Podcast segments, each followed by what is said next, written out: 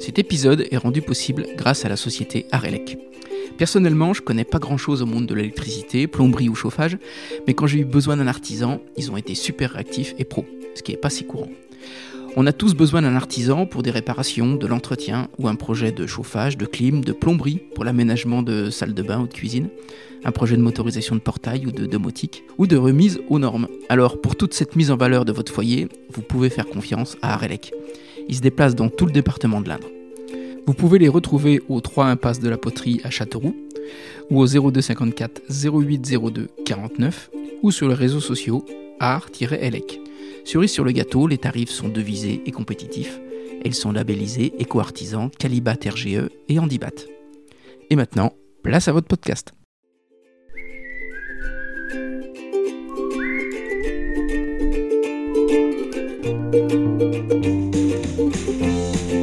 Bonjour à tous, ici Stéphane Bonneau et bienvenue sur Goodberry.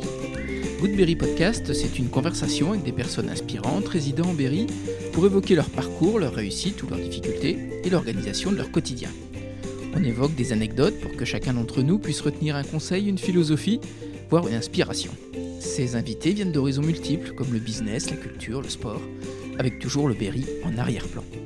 Je suis très heureux de recevoir Isabelle Mathieu, dirigeante du centre Mathieu à Montipouret dans l'Indre. Avec un papa exerçant dans le domaine du handicap et une maman gérante d'une pension de chevaux, Isabelle a fait de cet héritage une vocation, puis un projet, celui de soigner par la médiation de l'animal, d'accompagner des personnes en difficulté pour développer leurs ressources, pour réguler leurs émotions. On plonge alors dans le monde bienveillant d'Isabelle et de ses animaux qui ont réussi à faire de ce centre un véritable succès de thérapie, de coaching et de formation. Et que vous ayez un animal de compagnie ou non, vous allez apprendre plein de choses étonnantes sur notre relation aux animaux. On a parlé de chevaux, de nacs, de serpents, d'émotions, mais on a également évoqué Napoléon, Montipouret et même les banquiers. Allez, je vous embarque à la découverte d'Isabelle Mathieu, une dirigeante douce comme un agneau. Goodberry, c'est parti Bonjour Isabelle. Bonjour. Je suis ravi de t'accueillir. Enchantée. On va très certainement parler d'émotions animales. Mhm. Aujourd'hui, j'ai une première question, moi. Est-ce que petite, tu un animal de compagnie J'en avais beaucoup. Voilà. Moi, j'ai été, j'ai été élevée avec les chevaux. Ouais. Euh, à 9 mois, j'étais euh, voilà, j'étais déjà, j'étais déjà sur, euh, sur le cheval avec, euh, avec mon papa. On a eu euh, beaucoup de chevaux, des chiens. voilà, j'ai été entourée vraiment d'animaux depuis ma plus tendre enfance. Et ton papa, il était dans les chevaux? Alors, mon papa, euh, non, pas du tout. Il était euh, directeur de structure pour personnes euh, handicapées, fragilisées. D'accord. Donc, directeur de ESAT, foyer occupationnel, foyer d'hébergement. Mhm. Donc, moi, j'ai baigné beaucoup dans le monde du handicap. Et par contre, j'avais ma maman qui était, euh, elle, dans, dans le secteur euh, des chevaux, euh, où elle avait une, une pension chevaux, où elle faisait du dressage, alors plutôt à visée éthologique, donc comprendre vraiment le comportement du cheval. Et donc, c'est pour ça qu'on avait aussi tous ces chevaux. Et ma maman, à l'époque, donnait aussi des cours d'équitation. Donc, moi, je n'ai jamais été en, en centre équestre, si ce n'est pour passer mes examens. Euh, j'ai été toujours cavalière indépendante et j'ai appris euh, dans la famille. D'accord. Quelle est la principale qualité d'un cheval? Oh, ils en ont beaucoup. hein. Alors, on dit souvent que les chevaux sont le miroir des émotions. Donc, je dirais que la qualité, c'est qu'ils arrivent à, à nous lire très rapidement, émotionnellement parlant. Ils arrivent à percevoir les émotions qu'on peut ressentir pratiquement plus vite que nous-mêmes, en fait. Ils sont extrêmement fins, ils ont une, une finesse d'analyse émotionnelle due au fait que ce sont des proies, ce sont des animaux qui doivent être toujours en vigilance, savoir si on est on va être cool avec eux ou si ça va pas être cool. et donc, du coup, ils ont cette lecture qui est extrêmement fine et euh, qui est extrêmement euh, confortable quand on connaît les chevaux. Voilà. Et quand t'es petite, t'as cet attachement aux, aux animaux? Oui, tout de suite, moi. D'où ça vient cet attachement des enfants d'ailleurs pour les animaux? Alors, ce qu'il faut savoir, c'est que tout bébé, on est bercé par des comptines, euh, des comptines avec les animaux. Euh, on va vous appeler mon petit lapin, mon petit chat, mon petit euh, et mon petit doudou. On peut se rappeler de petit ours brun. Enfin, on est on est bercé avec ces animaux qui sont très humanisés dans les comptines, dans les histoires. Et ensuite, les enfants, du coup, ils ont cette relation qui est euh, très vraie, très authentique, euh, où ils vont retrouver finalement un, accueil inconditionnel, un amour inconditionnel chez les animaux. Alors évidemment, je fais une généralité, mais on va partir sur les animaux, on va dire plus domestiques. mais, mais le chien va vous aimer inconditionnellement. et ils sont très tolérants. Et c'est vrai que les jeunes enfants peuvent parfois être ce que j'appelle des bourrins relationnels avec beaucoup de bienveillance, c'est-à-dire qu'ils sont euh, maladroits dans leurs gestes, dans leur façon de rentrer en relation, des fois qui n'est pas toujours euh, ajustée. Et les animaux leur apprennent avec beaucoup de bienveillance et souvent beaucoup plus de tolérance parfois que les humains. Nous, on évite euh, à dire oui, mais je répète toujours, oui, mais il faut toujours lui redire. L'animal va finalement ajuster son comportement Prenons l'exemple du chat. Euh, un, très jeune enfant qui va tirer les poils, par exemple, du chat. Euh, alors, selon les personnalités des chats, il y en a qui vont être plus ou moins euh, agressifs ou bien simplement ils vont partir. Donc, ils vont couper la relation. Et comme l'enfant, lui, ce qu'il veut, c'est rentrer en relation, progressivement, il va devoir ajuster son comportement pour rester en lien avec cet animal si magique l'animal ne juge pas en plus. Exactement. Voilà, c'est souvent ce qu'on dit. Alors moi j'aime bien mettre la nuance, il juge pas, par contre il a des a priori. C'est-à-dire que, en effet, euh, euh, moi, je peux arriver euh, en pyjama, mal coiffé dans mon pré avec mes chevaux. Il y en a aucun qui va partir au galop en étant offusqué, en se disant, voilà. Ce qui peut être le cas de vos collègues, je ne sais pas. Ou bien gentiment, ils vont vous dire, vous avez l'air fatigué. Voilà, ce, genre de petites remarques qui, qui, qui, souvent en dit long. Mais en tout cas, voilà, ils vont pas juger sur votre comportement, sur votre euh, apparence. Par contre, ils vont avoir des a priori. C'est-à-dire, si vous avez des, des comportements inadaptés avec un animal, il est évident qu'il ne va pas se comporter de la même façon avec vous qu'avec quelqu'un qui est extrêmement ajusté euh, mmh. euh, dans la relation. D'accord. Isabelle, on est à Montipouré Tout à fait. Quel est ton lien avec ce village? Eh bien, euh, c'est mon village d'accueil. D'accueil, nous sommes arrivés, nous, en 2007 pour des raisons professionnelles avec euh, mon mari. D'accord. Euh, donc, on a été dans, dans ce village déjà où moi, j'adorais le nom du village, Montipouré. Alors, il faut savoir que nous nous appelons les Poretti monastériens. Voilà. donc, une fois qu'on connaît son gentil, on est, on est adopté par, par le village. Et ce village a, fait aussi un accueil à la création de mon centre aussi positif, c'est-à-dire que j'ai vraiment euh, voilà, eu euh, la possibilité de développer mon activité, créer des partenariats avec les personnes du village, euh, avec les, le petit commerce que nous avons dans le village qui s'appelle Birette et Caboche. donc on a pu créer voilà, pas mal de partenariats et en tout cas moi j'ai un accueil, j'ai eu un accueil assez paisible. Et c'est le premier centre que tu crées? Oui, c'est le premier centre que je crée. Et tu faisais quoi avant Alors avant, j'étais dans une structure euh, où j'étais euh, équithérapeute euh, animatrice pour des personnes autistes dans une maison d'accueil spécialisée qui s'appelle la Maison des Oiseaux à la Châtre. Mhm. Donc j'ai fait la création de cette structure où j'y ai développé toute l'activité de médiation animale là-bas donc, euh, je suis spécialisée dans les accompagnements cognitivo-comportementaux pour les personnes, en effet, euh, TSA, troubles du spectre autistique. Donc, pendant dix ans, moi, j'ai vraiment euh, à cœur de travailler avec ce public, à cœur de travailler avec des publics qui ont des troubles de la communication au sens large même les neurotypiques, euh, des personnes en équipe voilà, qui pourraient avoir des problématiques pour communiquer, pour faire passer le message. C'est vraiment le fil conducteur de mon centre, c'est développer l'intelligence émotionnelle et l'intelligence relationnelle. Vraiment euh, l'idée du centre qui m'est venue euh, grâce aux personnes TSA avec lesquelles j'ai travaillé et je travaille encore aujourd'hui. Et cette, cette approche ou ce, ce, goût de ce travail, tu l'as eu par ton père? Je crois que euh, vraiment j'ai fait la synthèse de mes deux parents. Et j'y ai rajouté ma touche qui est la sophrologie, l'hypnose, la communication bienveillante. Donc j'ai rajouté, on va dire, mon identité propre. Mais c'est vrai que ayant baigné dans le monde du handicap et dans le monde du cheval, voilà, j'ai assez rapidement fait une synthèse euh, de ces deux mondes. Quand tu dis assez rapidement, c'est quoi, l'adolescence? C'est-à-dire qu'à 15 ans, j'ai rêvé que je crée ce centre. Ouais, donc assez tôt. Assez tôt. Assez tôt. J'ai fait, euh, entre autres, j'ai passé le monitorat puisque c'était euh, à l'époque l'un des seuls diplômes qui nous permettait de faire monter des personnes à cheval. Mon objectif n'était pas d'enseigner pour des neurotypiques, mais c'était vraiment de pouvoir euh, faire monter à l'issue des personnes avec fragilité, handicap, et puis acquérir de la compétence. Et en fait, lorsque j'ai fait cette formation, alors j'étais stagiaire, donc forcément dans un centre équestre.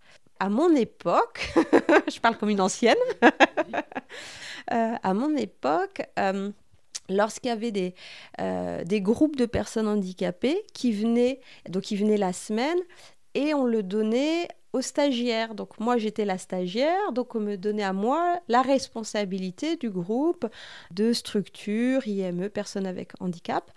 Et en fait, ça a créé chez moi vraiment une blessure de l'injustice. Alors pas pour moi, parce que j'étais très à l'aise avec ce public de part euh, mes origines, mais pour ce public-là. C'est-à-dire que j'ai vraiment créé en moi à ce moment-là la croyance que ce public-là méritait des personnes surqualifiées et pas sous-qualifiées comme je l'étais à l'époque. C'est-à-dire que voilà, je faisais de mon mieux, mais clairement, c'était pas du tout mon idéal.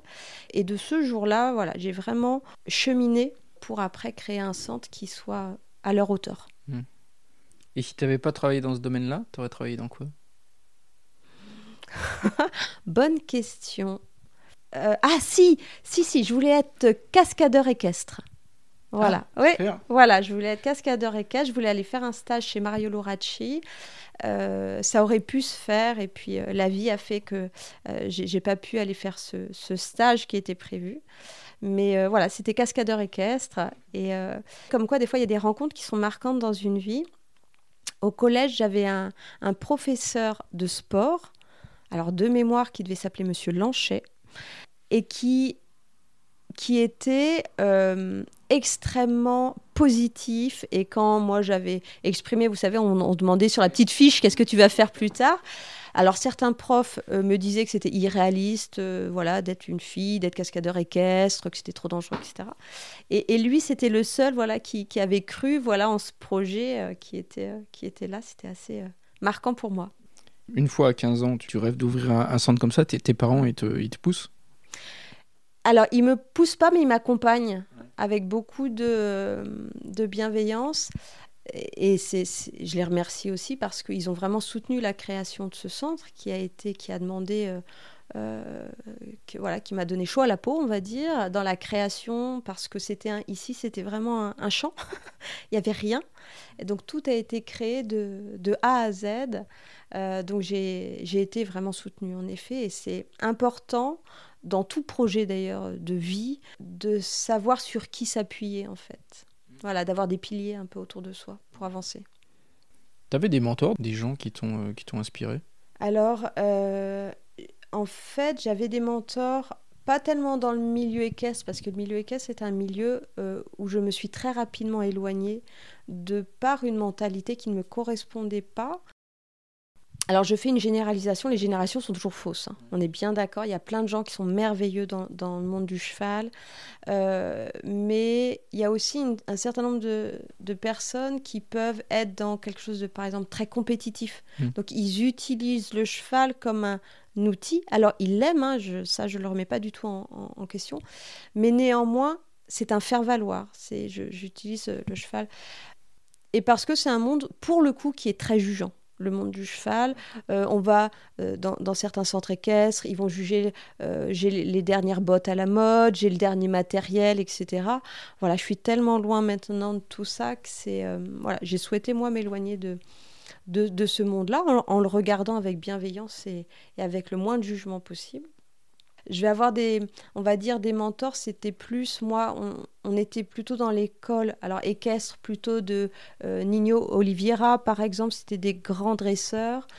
Mes parents, du coup, mon père avait été faire un stage justement avec ce, avec ce grand dresseur, donc on a été Voilà, moi j'ai appris dans cette veine-là équestre. Euh, ensuite, euh, dans les mentors que j'ai pu avoir, c'est venu un petit peu plus tard, plutôt dans euh, le développement personnel, dans les accompagnements de personnes qui sont, qui sont, je trouve, aujourd'hui nécessaires. D'accord. Il y a une question qui me vient là. Tu penses quoi, toi de... On parle de dressage. Hmm tu penses quoi de l'interdiction des animaux dans les cirques? Ah, Moi, j'en suis, je suis ravie. Je suis très favorable. Je trouve que euh, euh, l'humain est d'une grande cruauté avec les animaux souvent et, parfois sans le vouloir. Hein, c'est pas forcément intentionnel. Et je suis persuadée que les personnes euh, du cirque aiment profondément euh, pour la majorité de leurs animaux. Néanmoins, je trouve que c'est pas forcément une belle vie, voilà, de, de, se déplacer. Si, on écoute vraiment d'un point de vue éthologique les besoins physiologiques euh, de chaque animal, un tigre, son besoin physiologique, c'est pas d'être enfermé dans une cage, de faire je ne sais pas combien de routes. non, on est, voilà. Donc pour moi, c'est plutôt très positif et c'est sur la bonne route, voilà. D'accord. De la bientraitance animale. ok. Tu as beaucoup d'animaux ici? J'ai un certain nombre d'animaux. Donc moi, je travaille avec les chevaux. Donc j'ai euh, quatre chevaux. J'ai deux ânes miniatures, Pâquerette et Volga. D'accord. Euh, donc qui sont mère et fille. J'ai deux chiens médiateurs. Dont un avec nous. Hmm donc, dont Hugo qui est en pleine activité de méditation. Oui, il est, bien. Hein. C'est ça, il nous montre le chemin pour être zen. donc j'ai Hugo et les Max. Donc Hugo, c'est un labrador croisé cocker. Donc c'est pour ça que c'est un mini labrador. Et les Max, c'est un labrador croisé golden retriever qui vient des chiens guides de Paris, lui. Mhm, voilà. Et puis après, j'ai euh, des nacs, nouveaux animaux de compagnie. J'ai des cochons d'Inde et, euh, et quelques lapins. Ça s'appelle des nacs? Des nacs, voilà, nouveaux animaux de compagnie. D'accord. Est-ce que des fois, c'est pas un sacrifice d'être, de devoir s'occuper de tous ces animaux tout le temps? Parce que j'imagine que c'est du 24 24. Bien sûr, 7 jours sur 7. Ils mangent 7 jours sur 7. Jour de Noël. Donc pour toi, il n'y a pas de, pas de sacrifice? Non, jamais, parce que c'est un choix. Et c'est un choix qui est assumé. Donc euh, pour moi, quand un choix est assumé, euh, il y a des contraintes. Voilà, il y a des contraintes qui sont assumées. Euh, et, la balance, on va dire, bénéfice-risque, entre guillemets, ou la balance euh, bonheur et contrainte, voilà, est largement au-dessus au niveau du bonheur. Voilà. D'accord. J'ai été faire un tour sur le site internet et j'ai vu que ton centre, c'est un centre spécialisé en intelligence émotionnelle. Tout à fait. Qu'est-ce que c'est? Alors, le centre, il a voulu vraiment donner cette orientation d'intelligence relationnelle et intelligence émotionnelle. L'intelligence émotionnelle, c'est vraiment apprendre à connaître ses émotions, les reconnaître, et puis simplement les apprivoiser. Souvent, on va parler de, gestion des émotions. Donc ça, c'est un, mot qui est passé hein, dans le langage courant. Euh, moi, j'aime à dire que on gère un portefeuille d'action, mais on ne gère pas ses émotions. Éventuellement, on les régule, on les apprivoise, mais c'est vraiment d'apprendre à avoir une autre relation euh, à ses émotions bah, pour avoir une vie finalement qui est plus détendue que tendue. Et les animaux nous aident beaucoup dans cette, euh, dans cette voie-là, euh, dans le sens où chaque personne que l'on rencontre nous font toujours travailler ce dont on a besoin. On n'en a pas toujours conscience. Et chaque animal que vous rencontrez vous fait travailler exactement ce dont vous avez besoin. Un exemple? Par exemple, donc j'avais une personne qui, euh, qui est venue en séance. Elle choisit, donc c'est toujours sur la notion du choix, hein, le travail avec les animaux. Elle choisit les chevaux. Et, euh, et puis les ânes arrivent également dans, le pré.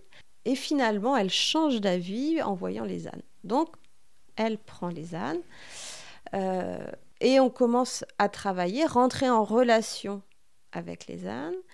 Et puis, je lui demande de faire un petit exercice, un petit parcours avec, euh, avec Volga. Et, et, Volga, elle bloque beaucoup, tel un âne. Euh, c'est-à-dire qu'elle avance, puis elle bloque, elle avance, puis elle bloque, etc. etc. Et euh, du coup, on finalise la séance. Et j'ai simplement demandé à la personne qu'est-ce qu'elle a, vécu dans son expérience, qu'est-ce qui avait été euh, confortable et qu'est-ce qui avait été plus compliqué. Ce qui avait été plus compliqué, c'était vraiment de faire preuve de patience avec l'animal parce que elle n'adhérait pas immédiatement à ce qu'elle voulait en fait. Et, euh, et, du coup, c'est cette personne qui a fait la, conclusion elle-même en disant bah, c'est vraiment ça, ce dont j'ai besoin de travailler. C'est euh, je sais, je ne suis pas assez patiente. Donc, après, on est revenu sur avoir une vision un peu plus bienveillante avec soi. Donc, elle était patiente puisqu'elle avait fait preuve de patience avec euh, cette âne. Mais c'était vraiment quelque chose qui était important pour elle de travailler. Et c'était vraiment en effet miroir. Là, ça s'est vu de façon. Et elle l'a vécu, on va dire. Et cette profession, c'est une profession nouvelle? Oui. Alors, euh, médiation par l'animal, c'est, euh, on va dire, un nouveau métier. Donc, pour ma part, je suis coprésidente de la, de la Fédération euh, nationale de la relation d'aide par la médiation par l'animal. Donc, c'est une toute nouvelle fédération puisque nous sommes un nouveau métier. on tend à rendre ce métier de plus en plus légitime avec mhm. des formations. Donc moi, mon centre, il est centre de formation avec euh, la structure Agatea. Donc c'est une, une, structure sur toute la France qui permet de se former à la médiation par l'animal. Plus précisément, être chargé de projet en médiation animale. C'est vraiment donner tous les outils à une personne pour créer sa structure en médiation par l'animal. D'accord. Mais oui, c'est relativement euh, euh, récent et c'est de plus en plus reconnu. Aujourd'hui, j'ai des prescripteurs, j'ai, euh, je travaille beaucoup en réseau, que ce soit avec des psychologues de la région, que ce soit avec des, certains médecins aussi qui renvoient vers mon centre. Donc voilà, c'est aussi un travail de partenariat, on est complémentaire à des accompagnements. D'accord. Orthophoniste aussi Orthophoniste, voilà, souvent. Ouais. Mm. Et tu as plus d'enfants que d'adultes? Alors, j'ai beaucoup de demandes d'enfants. Mhm. Euh, donc oui, euh, j'ai une population, je dirais que c'est 50-50. Ah, d'accord. Ouais, vraiment, je dirais que c'est 50-50 euh, entre les enfants et les adultes. enfants, on est beaucoup sur bah, justement la régulation des émotions, puisque enfants, de toute façon, ils n'ont pas les capacités. Euh, leur cerveau il n'est pas encore suffisamment câblé, mais on peut leur donner des outils mm. pour justement apprendre à mieux gérer la colère, par exemple, à l'écouter, à pas en avoir honte de la colère. Souvent, on a honte de cette émotion qui peut faire peur. Quel serait le lien, par exemple, avec les animaux sur la colère? Sur la colère? Ouais. Eh bien, par exemple, euh, si vous êtes en colère, euh, la relation avec votre animal va être détériorée. Alors selon l'espèce, cela va être euh, différent, mais par exemple, il y a eu des études en neurosciences sur cheval et colère, par exemple, qui sont assez passionnantes, euh, où ils montraient une photo de personnes en colère et une photo, donc personne, c'était son propriétaire, hein, une personne que le cheval connaissait, et une photo euh, d'une personne avec le sourire détendu. Euh, et ils ont fait des tests euh, au niveau cardiaque. Donc il y avait une, accélération du rythme cardiaque, une accélération du cortisol chez le cheval face à une personne en colère. Donc il y a vraiment du coup, et le fait que le cheval n'allait pas vers vers une personne en colère. Il y a eu d'autres études où, où, la personne ne va pas vers la personne qui est vraiment très en colère. Donc, typiquement, euh, le lien, ça va être, tu sais, pour rentrer en relation positive avec mon animal, va falloir qu'on écoute la colère, va falloir que qu'on se qu'on évacue un petit peu toutes ces tensions pour que tu puisses rentrer avec mes chevaux de façon positive et de façon agréable pour tout le monde.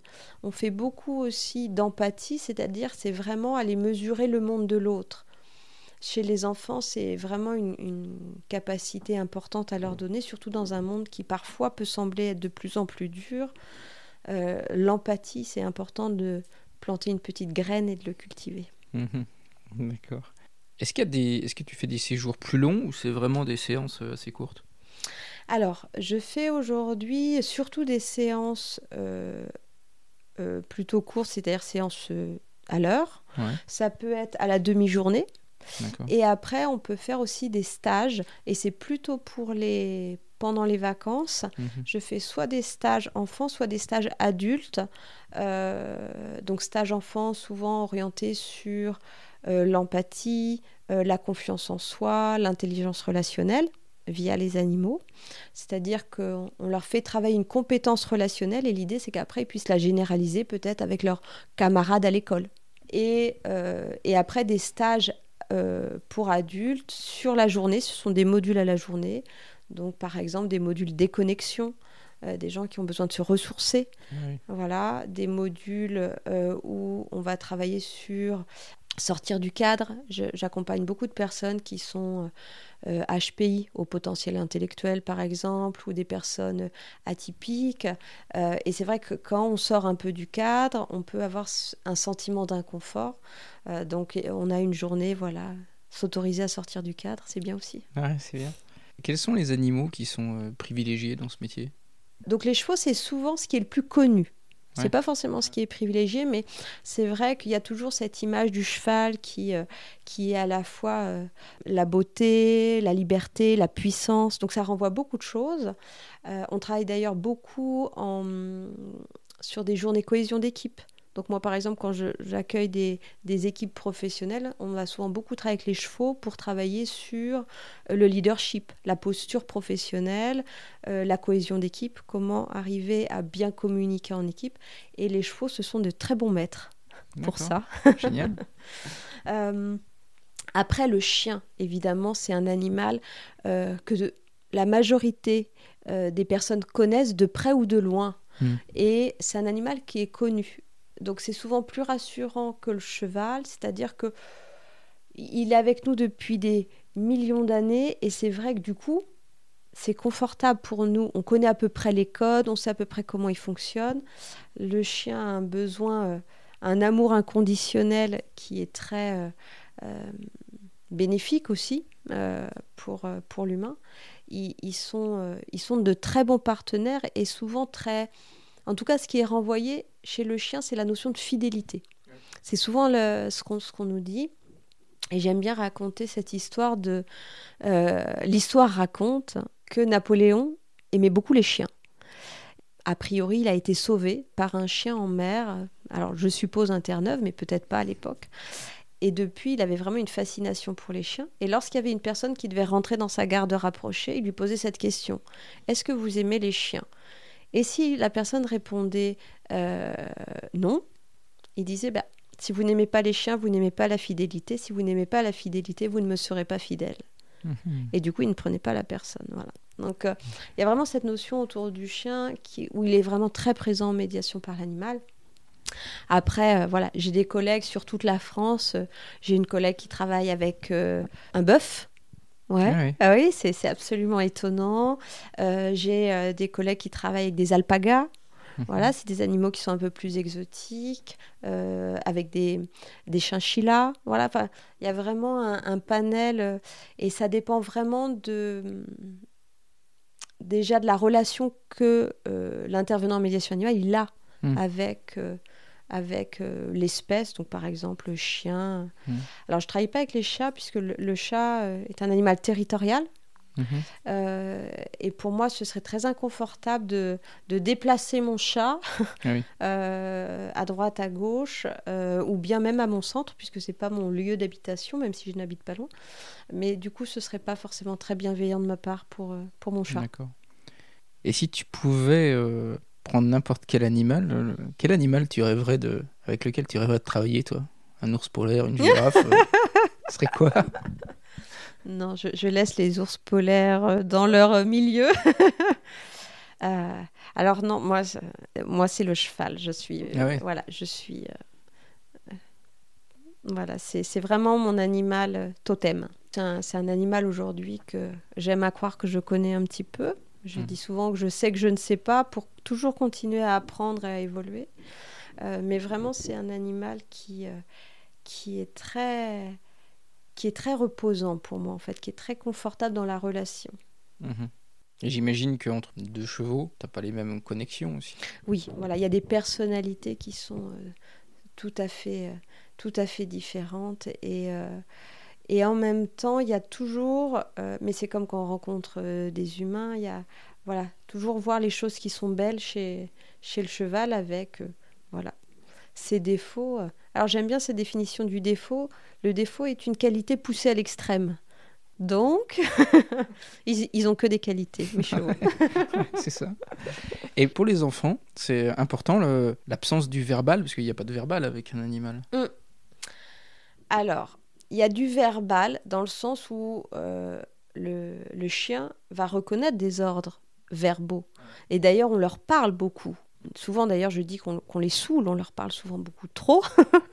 Mais on est humain, donc on est nous beaucoup, on est, on est dans un bain verbal. C'est pour ça que ce que je disais, c'est que pour moi, les, les animaux sont reposants parce que justement, euh, on n'a pas besoin d'être dans ce bain verbal, de parler pour se comprendre. Qu'est-ce qu'il comprend un- chien quand on lui parle? C'est les intonations qu'il comprend? Il va comprendre l'intonation et il va comprendre l'émotion que vous avez euh, au niveau du, du visage. Donc, enfin, si, si ça peut euh, aider certains auditeurs qui, qui nous écoutent, euh, par exemple, le chien ne sait pas qu'il a fait une bêtise. La majorité des, des- des personnes pensent que lorsque vous rentrez, que votre chien a fait une bêtise, euh, il est tout piteux et il a la queue basse, genre, bah, il sait qu'il a fait une bêtise. Donc ça, c'est de l'anthropomorphisme, c'est qu'on prête des sentiments humains à un animal. En fait, c'est que votre chien, il a observé les micro-tensions que vous avez au niveau du visage, il a tout de suite vu euh, les sourcils peut-être se sont froncés, la voix peut-être tout de suite est un peu forte du style « Oh là là, qu'est-ce que t'as fait ?» Juste ça, il va se mettre en mode euh, Bon, mince, je sais pas ce que j'ai fait, mais j'ai dû faire quelque chose qu'il fallait pas. » Mais clairement, en fait, euh, le chien, si vous ne le prenez pas peut-être à, à voler quelque chose ou à faire quelque chose qui, qui n'est pas OK sur le moment, euh, on, on ne va pas le reprendre parce qu'il va pas faire le lien, en fait. D'accord. Donc, mais pour répondre à ta question sur la notion du, du non-verbal, c'est vrai que du coup, au niveau du centre, on va travailler sur les trois sphères de la communication, qui sont le non-verbal, qui est la communication qui est la plus importante. On va travailler sur le paraverbal, c'est-à-dire que la, on va dire la prosodie, le, euh, le rythme de la voix, l'intonation, comme tu disais, en effet, le chien va très très vite comprendre ça. Les chevaux vont très très vite comprendre si on est euh, en mode détendu ou si on n'est pas très OK. Et puis ensuite le verbal, mais qui vient en dernier et qui souvent, voilà, c'est un apprentissage de d'être moins dans le verbal et plus dans une posture qui est ajustée et qui va être confortable avec nos animaux. D'accord. Parce que aussi la grande différence, c'est que entre l'humain et les animaux, l'humain il peut vous regarder droit dans les yeux, te dire mais tu sais vraiment je t'adore, et penser exactement l'inverse. Euh, C'est-à-dire que là pour le coup le verbal est faux, mais je vais évidemment envoyer des signes non verbaux. Alors si tu sais les lire, tu vas voir que je te raconte pas tout à fait la vérité. Enfin, tu vas sentir qu'il y a un flou. Euh, alors que du coup, c'est vrai qu'il y a cette authenticité chez les animaux qui est très vraie. Euh, le cheval, si vous n'êtes pas à votre juste place, il vous remet à votre place. C'est clair, c'est net, c'est précis. Et en plus, ils vous en veulent pas. Donc ça, c'est confortable aussi. Est-ce qu'il y a un animal que tu n'aimes pas? Non. Non? Non, parce que j'ai pas de... Ou dont tu as peur, par exemple? Alors, il est évident que si j'avais euh, un ours polaire pour revenir à cet ours polaire là dans mon jardin, je t'avoue que je ne serais évidemment pas détendue, détendue, puisque j'en connais les, les compétences. Euh, mais euh, j'ai pas d'appréhension, j'ai pas de peur. Et par exemple, plus jeune, les serpents, je t'avoue que c'était des animaux pas euh, comme la majorité. C'est un animal qu'on appelle phobique, hein, de par le fait qu'il se déplace de façon sinusoïdale. Donc il y a vraiment quelque chose qui renvoie euh, au fait que c'est toxique. Et avec le temps et euh, en prenant un petit peu de distance, je trouve que les serpents, ce sont des, des vies paisibles. On les voit pas, les serpents, ils font leur petite vie tranquille de leur côté, ils demandent rien à personne, juste quand on les dérange, forcément, bah, ils se défendent comme tout le monde, quoi. Mhm. Donc, euh, non, j'ai pas d'animaux spécialement. D'accord. Euh, D'après toi, quelles sont les qualités euh, personnelles nécessaires euh, pour faire ce métier? L'empathie, Avec les gens, ouais. Hmm. Mais l'empathie aussi avec les les animaux. animaux, oui. C'est-à-dire euh, euh, prendre en considération et avoir cette conscience que ce qui est bon pour l'humain n'est pas forcément bon pour l'animal et d'avoir vraiment des compétences éthologiques, c'est-à-dire bien connaître les animaux avec lesquels on travaille pour leur donner le meilleur, répondre à leurs besoins. par exemple, je ne vais pas travailler avec des animaux qui sont nocturnes par exemple, le hamster, c'est euh, un petit peu plus petit que le cochon d'Inde. C'est un animal qui est nocturne. Euh, ce ne serait pas OK pour moi de les faire, entre guillemets, euh, interagir peut-être avec des enfants la journée, parce qu'eux, ils sont censés dormir la journée. Un hamster, c'est nocturne Oui, tout à fait. D'accord. et d'ailleurs, souvent, on, prend des... Alors, ils, vont avoir une petite activité la journée, hein, mais qui est petite, et si on les dérange pas, en fait. Mais si tu, tu écoutes son rythme, c'est nocturne. Voilà. Alors que le cochon d'Inde est diurne. Est-ce que tu peux nous parler de Pas si bête? Alors, comme beaucoup, ça m'est venu au premier confinement. Ah bah, voilà, très bien. Euh, ça, ça, ça, nous a permis de phosphorer sur mhm. euh, plein de nouveaux projets et d'utiliser ce temps. Euh, justement, c'était l'idée de contribuer euh, à ma façon pour les personnes qui allaient écouter ces interviews. Euh, l'idée, c'était de mettre en lumière des, euh, des personnes, des collègues, des rencontres. à travers cette interview et toujours mon fil conducteur c'est la sagesse animale mhm. donc vraiment à travers comment la sagesse animale a pu a pu les, les aider ou en tout cas les, euh, les faire avancer sur leur parcours, soit, que ce soit professionnel ou personnel. Donc c'est vraiment une façon voilà, de contribuer et puis de mettre en lumière mes invités. D'accord, ok. En tout cas, c'est très bien, j'ai écouté moi. C'est vrai? Ouais, Ah, chouette, ça, chouette. ça, me fait plaisir euh, ton retour. euh, je voudrais qu'on revienne au, au sujet de l'installation ici. Oui. Il y a un moment charnière ou pas, ou c'est une longue réflexion? Euh, les deux, mon capitaine. C'est-à-dire que, euh, euh, en effet, j'avais ce projet qui était en moi. Voilà, à 15 ans, il y a quelque chose chez moi qui s'est dessiné. Je l'ai mhm. rêvé, je l'avais vu. et ensuite, j'ai cheminé pour pour me former, pour, pour asseoir une certaine expérience, pour asseoir une certaine légitimité aussi dans, dans l'accompagnement. Et finalement, le déclencheur, euh, c'est mes enfants.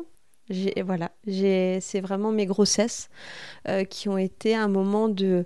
Euh, j'ai eu deux très belles grossesses, donc j'ai deux enfants, Adrien et Anaïs, et, vraiment ça a été pour moi, ça m'a donné vraiment une énergie, une force, une détermination quand j'ai vraiment quand j'ai eu mes enfants qui, qui m'a aidé à être le déclencheur de dire j'y vais en fait. Il y a toujours ce moment dans un projet où, euh, il y a, y a l'avant puis il y a le déclencheur, on dit là on y va, on se lance. Ça a été vraiment euh, voilà. Paradoxalement, ça pourrait être le contraire. C'est-à-dire qu'une fois que tu as des enfants, tu peux te dire il faut que je, il faut que je sécurise. voilà. C'est pas le cas pour toi? Non. Non, non. C'était, je voulais leur, leur aussi à terme, à moyen terme, voilà, leur partager euh, mes valeurs, euh, leur euh, donner aussi cette, cette, vision que tout est possible. Mmh. Dans quel état d'esprit toi tu es? Parce que j'imagine qu'il faut trouver le terrain, aller voir des banques, la construction. ça se passe comment ça? Eh bien, c'est c'est une grande aventure. Voilà, c'est une grande aventure.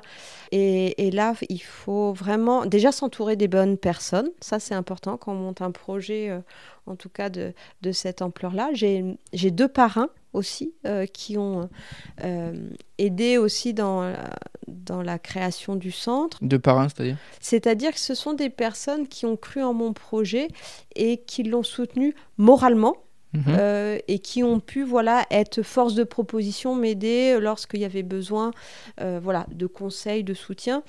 Donc euh, j'ai un parrain, c'est Louis Lépine qui a qui a plusieurs commerces et qui est formateur en informatique. Voilà, sa boîte s'appelle Infogénie et il est euh, c'est une personne qui a été euh, récemment euh, voilà, diagnostiquée Asperger, donc trouble du spectre autistique. Mhm.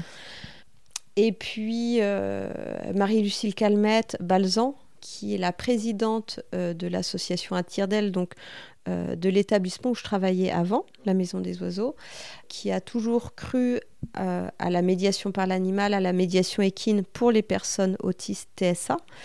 Euh, et lorsque j'ai euh, proposé mon projet, elle a vraiment été euh, très soutenante et puis elle l'est encore. Voilà, donc je la remercie. Ok, super. Tu te souviens de la première personne qui est rentrée ici? Ça devait être un animal, probablement. oui, j'imagine. Te souviens de la première séance, par exemple? Oui, oui, oui, je m'en rappelle. Je m'en rappelle et et, euh, et, du coup, c'est une personne qui a suivi euh, voilà, un certain nombre de, euh, d'accompagnements au centre et qui a suivi l'évolution aussi du centre. donc oui, je m'en rappelle très bien. Ouais. ouais c'est des bons souvenirs? Ouais. Ouais. ouais. Il n'y a pas de stress plus que dans tes anciens postes?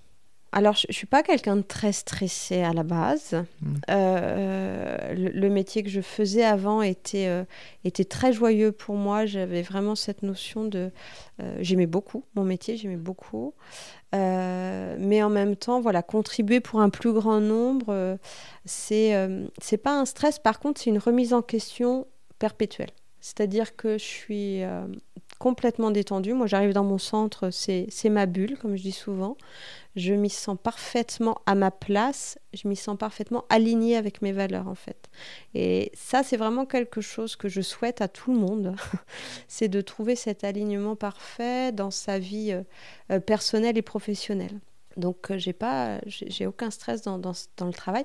Par contre, j'ai conscience que c'est important de toujours se mettre de se poser des questions, de se remettre en question aussi dans ses accompagnements pour être voilà, dans, quelque chose qui est très euh, humble. Voilà, euh, mhm. toujours être dans quelque chose de, de l'ordre de l'humilité. On fait ce qu'on peut avec les moyens qu'on a. Et, euh, et, juste, je développe chaque jour un peu plus mes moyens. Mhm. Toi, tu te sens chef d'entreprise? Oui, complètement. Alors, j'ai mis un petit peu de temps avant de, de passer de thérapeute à chef d'entreprise. D'être OK avec cette euh, vision-là.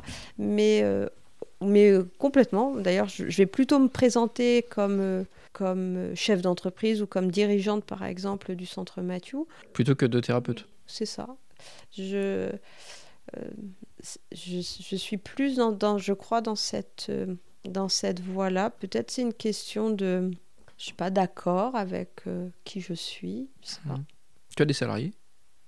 Je n'ai pas de salariés à encore. Part les animaux, hein. C'est ça, c'est ça. Non, mais j'ai des collègues qui sont merveilleux. Ils veulent toujours travailler, toujours positifs. Euh, non, mais j'ai des prestataires de services. Aujourd'hui, comme l'activité euh, se développe, je n'arrive plus finalement à absorber la demande. Aujourd'hui, c'est vrai que voilà, j'ai beaucoup de demandes et donc j'ai deux prestataires euh, de services euh, avec moi. J'ai euh, Emma Pimon et puis, et puis Mathilde Berthelot qui font ponctuellement voilà, des, des prestations pour le centre en tant qu'intervenante en médiation animale. D'accord. Voilà. Est-ce qu'il y a une thérapie ou une séance qui t'a particulièrement touché, toi, dans ton parcours? Je vais parler d'une jeune fille. Alors moi, je parle d'accompagnement, hein, toujours euh, cette idée que j'accompagne les mmh. personnes à développer leurs ressources, qui euh, une jeune fille qui fait du mutisme sélectif. Et ce qui m'a euh, profondément marqué, mais tu vois, là, je te parle d'elle et j'en ai dix qui viennent. Donc vraiment, toutes les séances sont absolument... sont, des, sont des cadeaux. Euh, mais cette, jeune fille euh, qui fait du mutisme sélectif, en fait, le mutisme sélectif, c'est quoi? C'est des, des, enfants qui vont euh, parler dans leur sphère privée, donc les parents, éventuellement les frères et sœurs, mais qui ne parlent pas du tout à l'extérieur, à l'école, dans la mmh. rue, etc. Ils ne vont pas parler des personnes autres que famille. ça a longtemps été euh, des fois, justement, on pouvait euh, partir sur euh, de, des TSA, ce qui n'est pas du tout le cas, sur des problématiques au niveau ORL, ce qui n'est pas du tout le cas non plus. Et, on a fait un accompagnement. Et ce qui m'avait marqué, c'est que on a travaillé beaucoup avec les, les ânes et les chevaux. Et elle s'est mise à parler, du coup. Et elle s'est mise à parler avec, avec moi. Et ça a vraiment été un cadeau. Ce qui était chouette aussi, et, je, et, je remercie également sa, sa maîtresse parce que euh, du coup, sa maîtresse est venue un samedi venir voir une séance. Euh, et, j'ai trouvé ça juste génial, ce partenariat, où justement elle, venait voir cet enfant en séance, dans un autre cadre, voir comment euh, elle aussi pouvait, pouvait l'aider. alors c'était rigolo, la maîtresse, elle dit, bon, il me faut un âne dans ma classe. J'ai trouvé rigolo sa conclusion. Euh, mais ça a vraiment été un moment qui a été euh, voilà, très fort pour moi. Mhm. Alors les animaux, ils font vraiment grandir les, les, gens qui viennent. Est-ce que euh, la réciproque est vraie? Est-ce que tu vois que tes, tes animaux, ils... et je vais pas dire ils progressent, mais tu... Mes animaux, ils sont parfaitement imparfaits et c'est parfait. Mhm. C'est-à-dire que je les prends vraiment tels qu'ils sont. C'est pas des animaux de cirque, c'est pas des animaux qui sont là, qui ont, qui ont, ils sont éduqués. La question, c'est est-ce qu'ils est qu'ils sont obligés d'être dressés pour, euh, pour faire le job? Alors, ils sont éduqués spécifiquement, en effet, et ils sont sélectionnés. C'est-à-dire que euh, c'est ce qui est important, c'est de travailler sur sa relation qu'on a avec son animal, une relation de confiance, pour que lui soit bien dans ses patounes ou dans ses sabots, pour après donner le meilleur. Un animal qui va pas être confort, en fait, il ne va pas rentrer dans la relation un, cheval, si euh, vous rentrez dans le pré, qui part au galop dans le sens inverse, bon, le message, il est clair. Mais vous vous sentez pas accueilli inconditionnellement, euh, youpi. Euh. Mmh. Donc, oui, ce sont des animaux qui sont préparés.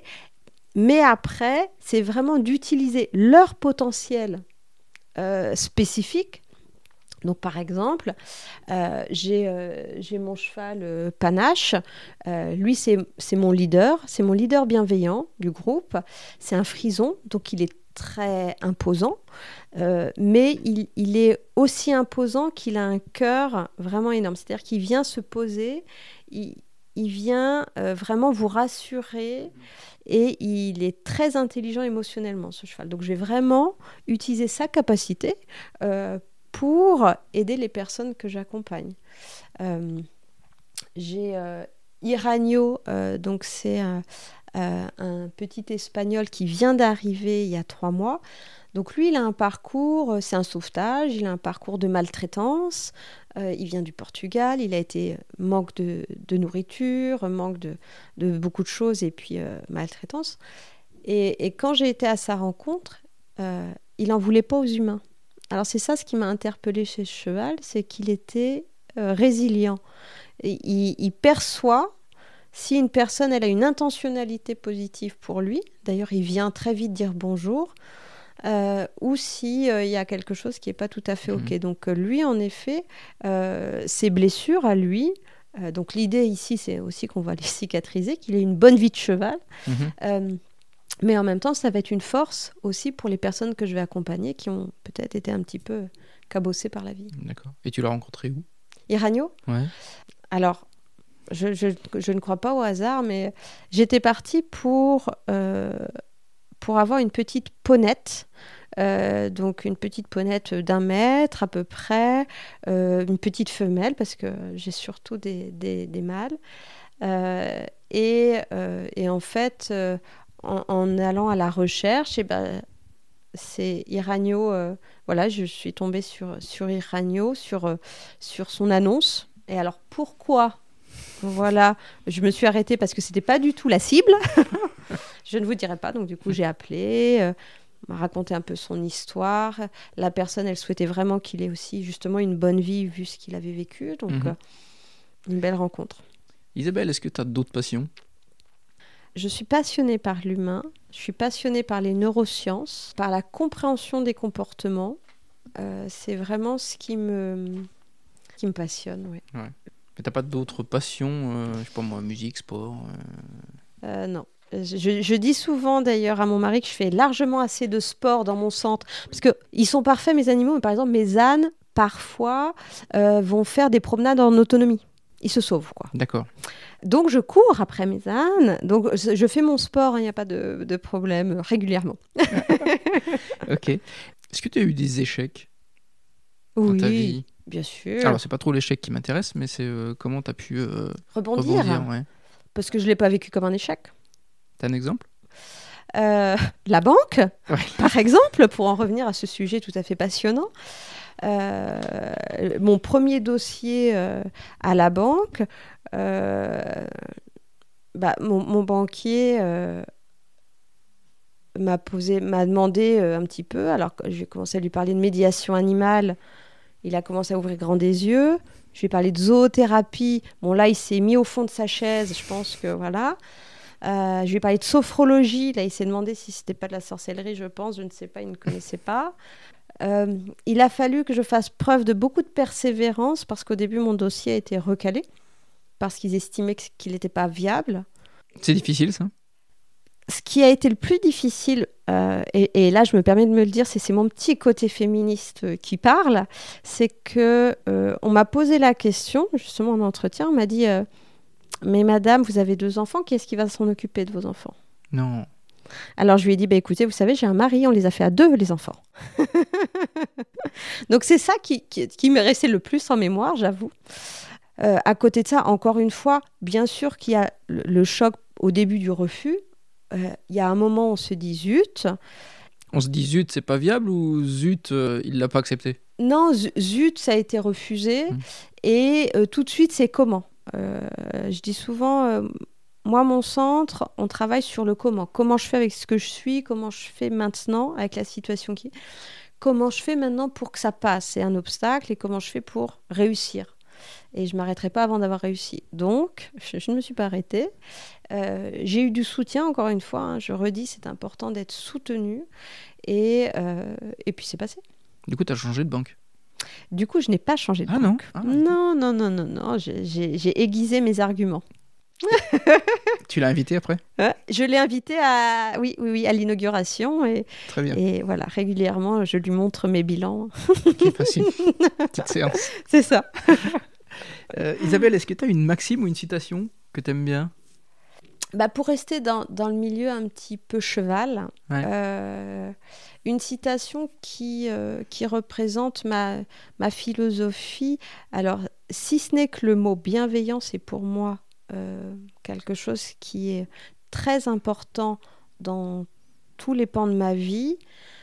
La petite citation, ce serait la citation du général Lott, qui est un général de, du milieu équestre. calme en avant et droit. Calme en avant et droit, je trouve que c'est la meilleure façon de traverser sa vie. Garder la sérénité, apprendre à rester calme, toujours en avant. De toute façon, on ne peut pas reculer, on ne peut pas repartir dans le passé, donc le passé est le passé. Par contre, toujours d'être en mouvement en avant. Euh, stagner n'est pas non plus euh, une, une, une option pour moi. Mhm. Et droit, c'est cette notion d'être aligné avec ses valeurs. Voilà, on est droit dans ses bottes. Euh, je, je tends à être aussi juste que mes animaux dans leur authenticité, c'est-à-dire que euh, je, je pense que ce que je dis et je dis ce que je pense euh, dans la mesure du possible pour être le plus euh, confortable pour moi, aligné et aussi pour les personnes que j'accompagne. Et toi, si tu étais un animal, Ouais, ce serait quoi? Un cheval? Oui, Ok. Euh, non, je crois pas que je serais un cheval parce que pour moi, ils sont trop, forcément, trop contraints. Ils m'ont besoin de liberté important, mais non, je serais, euh, euh, je serais peut-être un oiseau. Ouais, Ouais. un oiseau. Mm. Est-ce que tu as un, un bouquin à nous conseiller? Oh, j'en ai plein. Ouais. Euh, j'en ai plein. Eh bien, pour, pour rebondir sur, euh, sur ce qu'on disait tout à l'heure sur l'intelligence émotionnelle, c'est euh, c'est le livre de Daniel Goldman sur l'intelligence émotionnelle. C'est une pépite. Il y a vraiment énormément à euh, apprendre à, à se laisser influencer. Après, j'aime bien aussi le livre bah, des cinq, des, des quatre accords Toltec de Don Miguel Ruiz. Mhm. Voilà, c'est une philosophie de, de vie pour soi et pour les autres qui, qui est confortable. D'accord, dont on a parlé avec euh, Camille Bellet aussi. Exactement. Voilà. Dac. Un film? Je n'ai pas, je regarde assez peu euh, les films, mais je peux t'en citer un. euh, Je peux te citer E.T. Ah, très bien. Hein? Ah ouais. E.T. E.T., j'aime bien la philosophie de ce petit être différent qui est quand même accepté, qui repart dans sa famille. Voilà, j'aime bien. Ouais, très bien. Euh, Isabelle, pour finir, on est en, en- en tout début d'année? Oui. Euh, Est-ce que toi, tu es un genre de personne qui prend des résolutions en début d'année? Jamais. Et pourquoi? Parce qu'on ne les tient pas. C'est une bonne raison. Non, je, je prends des décisions par contre. Différence? Ce qu'on appelle les bonnes résolutions, c'est... euh, euh, voilà, on est à la fin de l'année. Allez, qu'est-ce qu'il faut que je fasse? Euh, Allez, je, euh, je sais pas, moi, je me mets au sport. euh, et souvent, bah, on va acheter les baskets. Et puis, dans trois mois, vous ne faites plus de sport. Ce qui fait qu'il n'y a pas de pérennité. Et souvent, ça renvoie à de la déception et à la dévalorisation de, de soi. C'est-à-dire que Mhm. on prend des résolutions et finalement, ah oui, mais je ne l'ai pas tenu. Donc, pour moi, il n'y a rien de positif dans cette Mhm. notion de résolution. Après, par contre, j'ai. euh, euh, je, me fais un planning de décision, de projet, d'objectifs que je me pose avec un rétro-planning, voilà, et où du coup euh, je, peux euh, avancer. Par exemple, là en objectif, j'ai un, un stage justement dans l'été que je suis en train de monter, sophrologie et relation avec le cheval. Voilà, c'est un de mes objectifs que je me suis posé. Encore une fois, un objectif euh, on n'est pas toujours obligé de le réussir dans l'échéance qu'on s'est posée, mais dans tous les cas, on va poser les actions euh, justes et nécessaires pour y arriver. D'accord. Voilà. Ok. Avant de finir, Isabelle, moi je voulais euh, remercier Romaric Bock Hmm parce que c'est lui qui nous a mis en relation. Ben, je le remercie et ouais, qui m'a beaucoup. parlé de toi. Donc voilà, au micro, euh, c'est fait. Je le remercie et je le remercie d'avoir permis euh, que l'on se rencontre. J'ai une toute dernière question. Euh, Isabelle, je voulais que tu me dises euh, quel est l'endroit que tu préférais dans le Berry? Euh, le Berry est beau, hein. il y a quand même beaucoup d'endroits. euh, euh, nous, on est juste au- au- aux portes de la Vallée Noire, hein, donc on est Mhm. quand même sur une très belle, une très belle région. Alors, je vais te, te donner deux lieux, si tu veux bien. Je prends. Un parc qui s'appelle le parc des Parelles, qui est un parc, euh, pour moi, qui est assez enchanteur, euh, qui se situe euh, juste à la sortie de la Châtre. Donc, c'est un, pour moi, c'est vraiment un parc ressource. On y est très bien. Et le deuxième lieu, c'est euh, dans le champ avec mes chevaux. D'accord. Voilà, Le champ le champ. qui est, qui est de Voilà, qui est là, voilà. Enfin, ils en ont plusieurs, mais voilà. D'accord. Ok. Voilà un peu. Merci beaucoup, Isabelle. Et ben, merci beaucoup à toi. C'était passionnant, inspirant. Écoute, c'était un moment très agréable pour Bon. moi. Super. à bientôt, mieux agneaux. Au plaisir. Salut. Au revoir.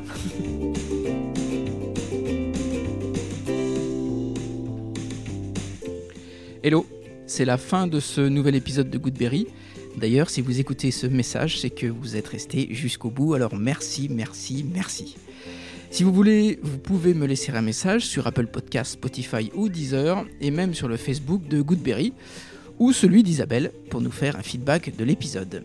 À la semaine prochaine pour un nouvel épisode de Goodberry qui nous mènera à Levroux. Portez-vous bien et inspirons-nous.